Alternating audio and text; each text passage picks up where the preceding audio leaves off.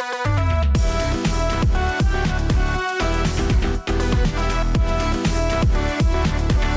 แบงค์พอดแคสต์ที่พูดถึงวงการไอดอลในมุมมองของการทำการตลาดและคอนเทนต์สวัสดีครับ EP ที่41ของชลแบงค์พอดแคสต์ครับ EP นี้ผมจะพูดถึงโปรเจกต์ล่าสุดที่ทาง48ในเมืองไทยนะครับเปิดตัวนะครับแล้วก็เพิ่งมีการแถลงข่าวไปสดๆร้อนๆเลยเมื่อวันที่1นะครับก็คือโปรเจกต์ที่ชื่อว่า48 TH Gamecaster นะครับจริงๆพูดชื่อมาก็ค่อนข้างชัดเจนอยู่แล้วครับว่ามันเกี่ยวกับการแคสเกมนะครับ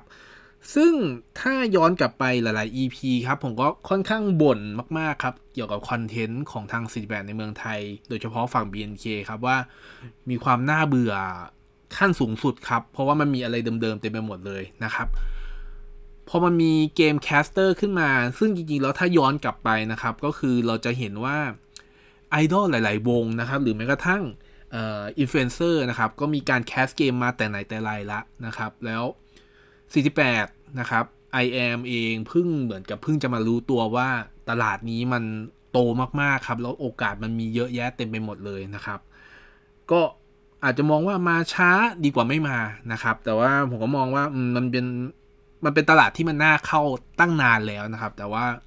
BNK เองหรือว่า IM เองเพิ่งจะมาตัดสินใจในการที่จะกระโดดเข้ามาจอยในตลาดนี้นะครับโปรเจกต์นี้นะครับโปรเจกต์ 48 TH Gamecaster เองเป็นการร่วมมือกันนะครับของ3ปาร์ตี้นะครับคือ3แห่งซึ่งจริงแล้วงานแถลงข่าวมีการพูดถึงแค่เฉพาะ Facebook Gaming หรือว่า Meta Gaming นะครับ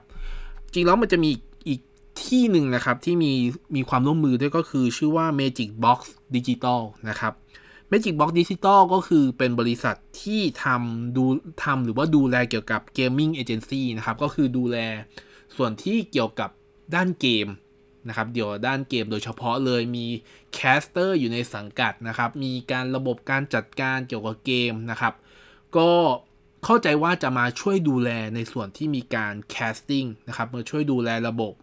อะไรทั้งหลายทั้งมวลนะครับซึ่งก็ดีต้องบอกว่าดีครับดีที่มีการร่วมมือกันอย่างนี้แล้วก็การได้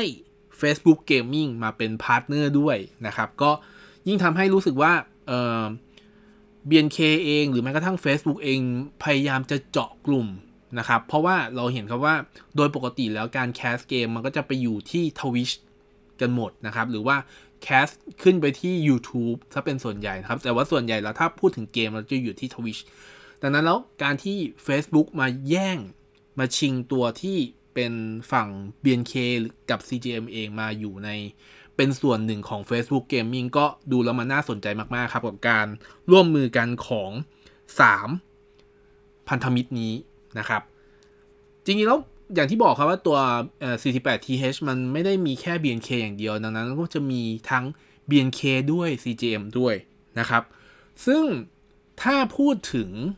พื้นฐานของเมมเบอร์ของทั้ง BNK เองทั้ง CGM เองส่วนใหญ่แล้วก็จะมีการเล่นเกมอยู่แล้วนะครับเราก็คืออาจจะได้เห็นเวลาน้องๆเมมเบอร์ไลฟ์นะครับก็มีการเล่นเกมนะครับมีการแคปสกรีนขึ้น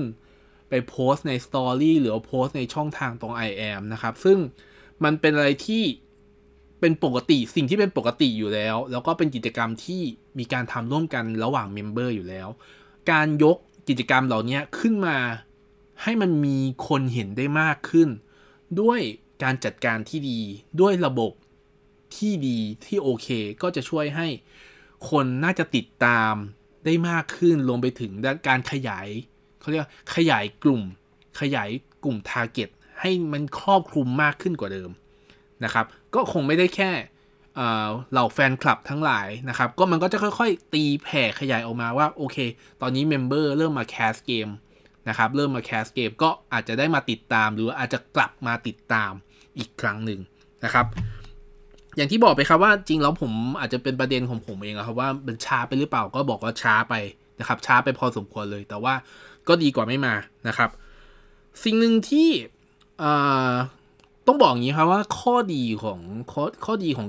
การมี Facebook Gaming นะครับเป็นพันธมิตรเลยก็คือการมีระบบที่ได้ใช้งานนะครับที่ได้ใช้งาน โดยเฉพาะยิ่งบอกว่าเป็น partnership อย่างเป็นทางการแล้วข้อดีของการเป็น partnership ก็คือว่ามันมีลูกเล่นที่มีได้มากกว่าแคสเตอร์คนเราทั่วไปนะครับเพราะว่าในแง่ของ partnership เองด้วยความที่ผมอาจจะเคยพอจะรู้บ้างบางส่วนครับว่าถ้ามันมีการทำ partnership จริงๆมันจะมีสิทธิพิเศษบางสิ่งบางอย่างเช่นเราอาจจะได้มีฟีเจอร์ที่มันมากกว่าแคสเตอร์ทั่วไปนะครับอันนี้คือเป็นสิ่งที่ผมเข้าใจนะแล้วก็ผมเข้าใจว่าน่าจะเป็นอย่างนั้นจริงๆนะครับหรือว่าได้ทดลองฟีเจอร์ใหม่ๆก่อนเพื่อนนะครับได้ทดลองฟีเจอร์ใหม่ๆก่อนเพื่อนสิ่งนึงที่ผมคิดว่าสิ่งที่ผมพูดไปน่าจะเป็นจริงก็เพราะว่าสิ่งที่ผมเคยรู้มาอย่างเช่นตอนที่คุณวูดดี้เองหรือแม้กระทั่งตอนที่ช่วง Workpoint มีการไลฟ์บน Facebook หนักๆเยอะๆนะครับโดยเฉพาะถ้าเป็น Workpoint เองท่านจำได้ก็คือช่วงที่เป็น The Mask Singer ช่วงพีคๆครับมันมีฟีเจอร์นั่นโน่นนี่เต็มไปหมดเลยครับในช่วยในการกระตุ้นให้ตัวคนที่เป็น Content Creator หรือว่า Contributor นะครับสามารถได้ใช้งานสามารถมีเครื่องมือเครื่องไม้ที่สามารถใช้งานได้ล่วงหน้าก่อนคนอื่นนะครับก่อนที่จะมีการปล่อยให้คนทั่วไปได้ใช้งานคนทั่วไปในแง่ของว่าคนที่สนใจจะเป็นแคสเตอร์นะครับนั่นคือสิ่งที่พอมันเป็นพันธมิตรปั๊บผมเชื่อว่ามันน่าจะมีเครื่องมืออะไรเงี้ยที่มันช่วยซัพพอร์ตมากขึ้นนะครับแล้วก็อีกอันนึงก็คือเรื่องที่มีการซัพพอร์เตอร์นะครับเรื่องการซัพพอร์เตอร์ซึ่งตอนนี้ใน Facebook Gaming เองหรือแม้กระทั่งคนที่มาทำไลฟ์นะครับที่สามารถเปิด enable ตัวที่เป็น option ที่จะทำให้คนมาสามารถ support ได้การ support ก็คือการsubscribe นะครับ subscribe ที่ไม่ใช่แค่การกดไลค์นะครับเป็นการเหมือนกับติดป้ายว่าเราจะสนับสนุนเป็นรายเดือนนึง95บาทหรือว่าเดือนนึงแล้วแต่เรทที่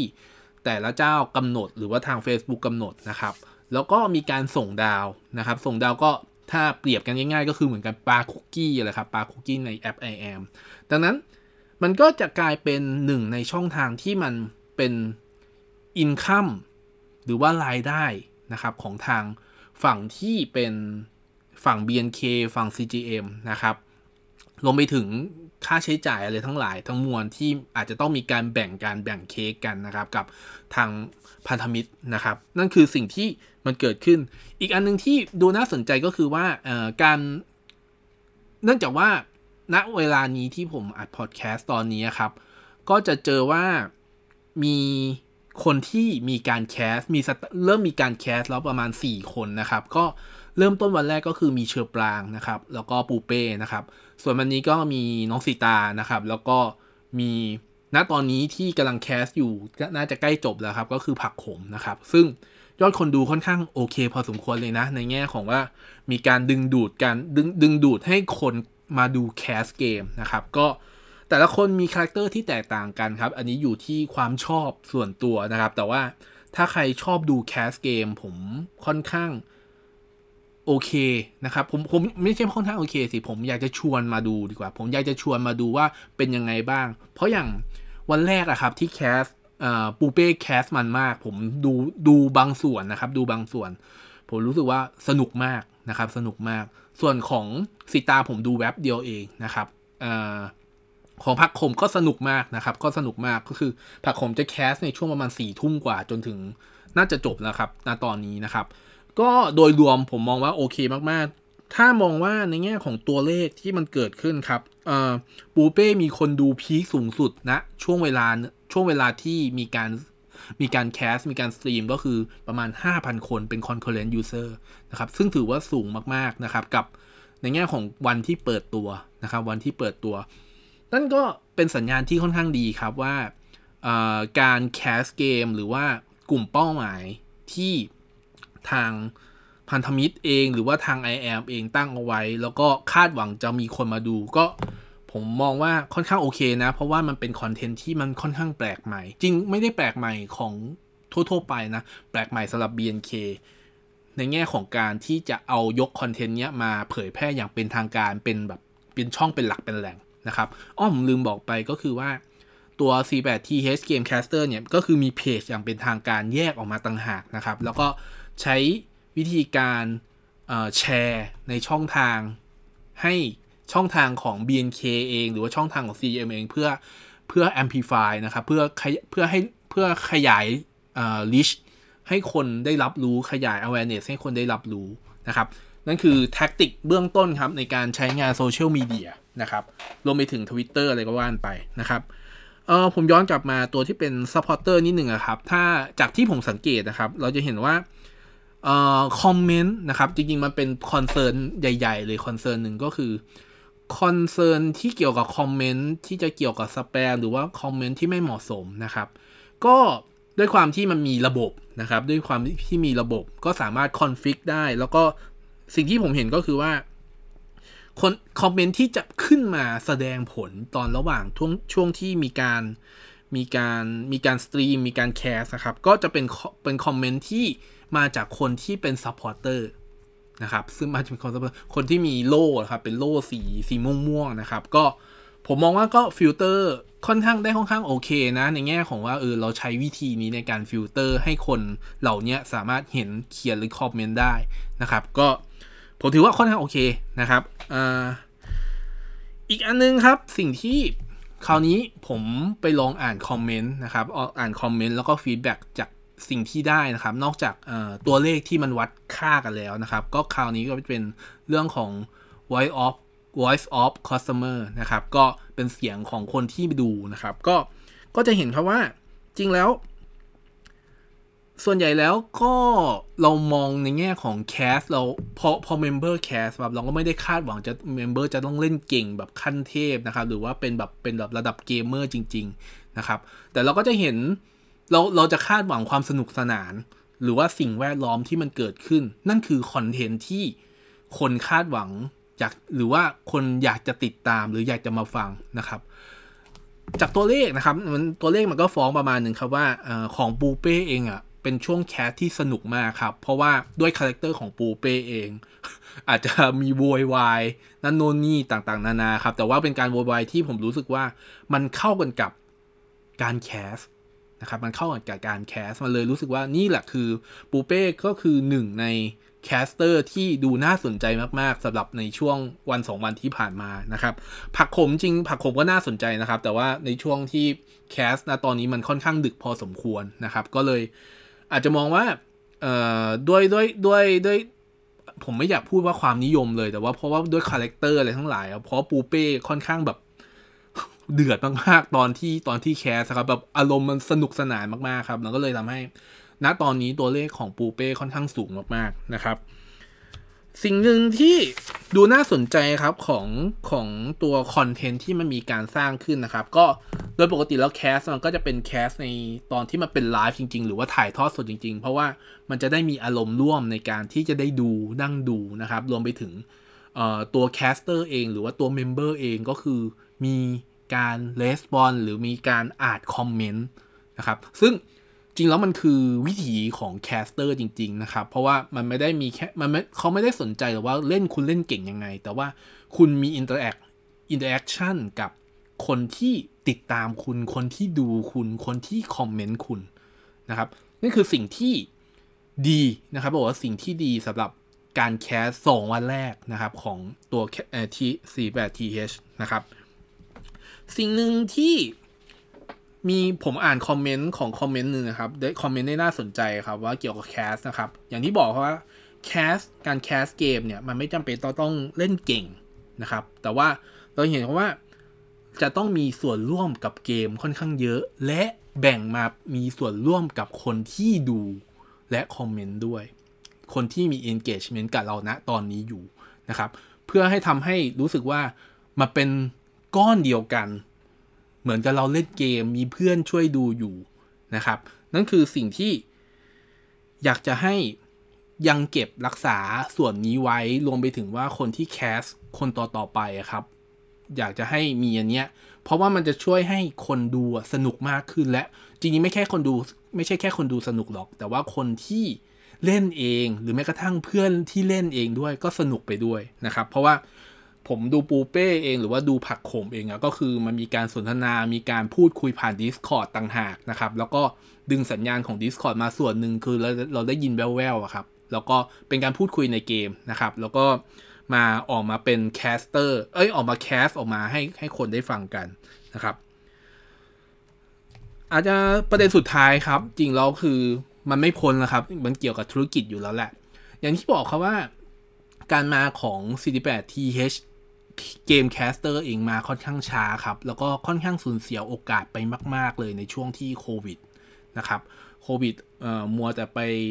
ดิจิตอลไลฟ์ฟอร์มโฮมซะเป็นส่วนใหญ่นะครับอันนี้ก็ว่ากันไม่ได้ครับแต่ว่ามันสิ่งที่มันคือสิ่งที่มันผ่านไปแล้วนะครับแต่ว่าพอมากลับมาเข้าสู่ช่วงภาวะปกติปั๊บเราก็เริ่มเห็นว่าจริงแล้วมันอย่างที่บอกครับว่าตัวการแคสเกมหรือการสตรีมเกมเนี่ยมันมีโอกาสทางธุรกิจเยอะมากครับโอกาสทางธุรกิจในแง่ของทางสปอนเซอร์ชิพนะครับในแง่ของการซัพพอร์ตนะครับสิ่งที่เริ่มเห็นแล้วก็คือการซัพพอร์ตนะครับการซัพพอร์ตของแฟนคลับเองในแง่ของทั้งการกดไลค์นะครับในแง่ของการส่งดาวในแง่ของการ subscriptionด้วยเงินนะครับเป็นรายเดือนซึ่งก็อันนี้ก็เราก็ต้องมอง